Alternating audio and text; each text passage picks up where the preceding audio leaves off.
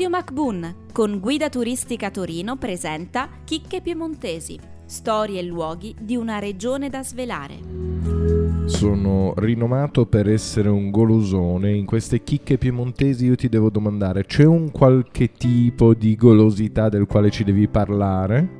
Possiamo trascurare il discorso cioccolato? Davvero? No. no eh, no, infatti, non, non possiamo proprio. Anche perché la tradizione che lega Torino col cioccolato è antichissima. Nel senso che già Emanuele Filiberto, quando sposta la capitale da Chambéry a Torino, porta con sé questa bevanda. Tanto che quando viene spostata alla capitale lui offrirà questa cioccolata alle persone che erano venute ad accoglierlo. Lui conosce la fava di cacao che era stata da poco importata dalle Americhe perché viene educato in Spagna. È dunque lì che nota per la prima volta questa fava di cacao, che in prima battuta peraltro era consumata, sciolta in acqua e salata una roba schifosissima che però tutti volevano, perché era la bevanda del duca, quindi ci si poteva sentire un po' fighi con poco, sostanzialmente. Ed è la ragione per la quale si inizierà a produrre fino a che nel 1678 viene concessa la prima patente per la vendita della cioccolata. La seconda Madama Reale Maria Giovanna Battista di Savoia-Nemur, io l'ho sempre detto che le donne hanno una marcia in più e vedete che la storia mi dà ragione. Di lì inizia la tradizione dei cicolatè torinesi,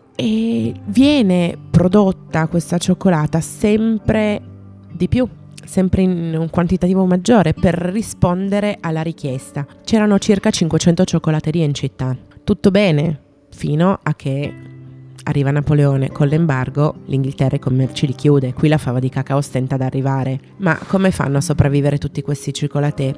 Cercano di reinventarsi. Allora lo faranno, il primo sarà il signor Prochet, che proverà a mescolare qualcosa di così difficile da reperire come la fava di cacao con qualcosa di molto semplice da trovare su questo territorio, la nocciolatonda del Piemonte. Ed ecco che il mix fava di cacao, nocciolatonda del Piemonte e zucchero fa nascere il nostro gianduia. In prima battuta naturalmente era in crema, era in pasta, dopodiché arriva la versione solida, la primo cioccolatino incartato che è il gianduiotto. Prende nel nome sia il Gianduia che il Gianduiotto prendono il nome della nostra maschera tipica, Gianduia, Gianladuia, questo Giovanni del Boccale che era questo buon tempone che girava per osterie raccontando aneddoti divertenti. La versione solida del, del Gianduia, il Gianduiotto, ha la forma tipica del lingottino che è la forma del cappello della nostra maschera carnevalesca, quindi ecco perché. Ci sono alcune eh, confetterie cioccolaterie che ancora oggi fanno sempre come metodo classico e a mano il cioccolato e fanno anche la versione della Giacometta,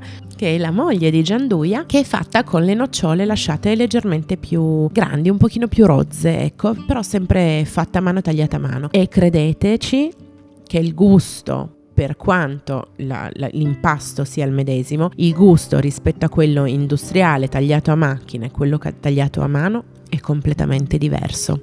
Non c'è niente da fare. Abbiamo un primato in effetti. Già qui, prima dell'invenzione della farina lattea del signor Nestlé e prima dell'invenzione del signor Lint, del metodo di concaggio e quant'altro, a Torino veniva già utilizzata, ma è come sempre per le grandi invenzioni, qualcuno ha l'idea, qualcun altro deposita il brevetto. Avete ascoltato Chicche Piemontesi, testi di Micol e Ardena Caramello, una produzione di Pierpaolo Bonante per Radio MacBoon. Seguici su www.mbun.it.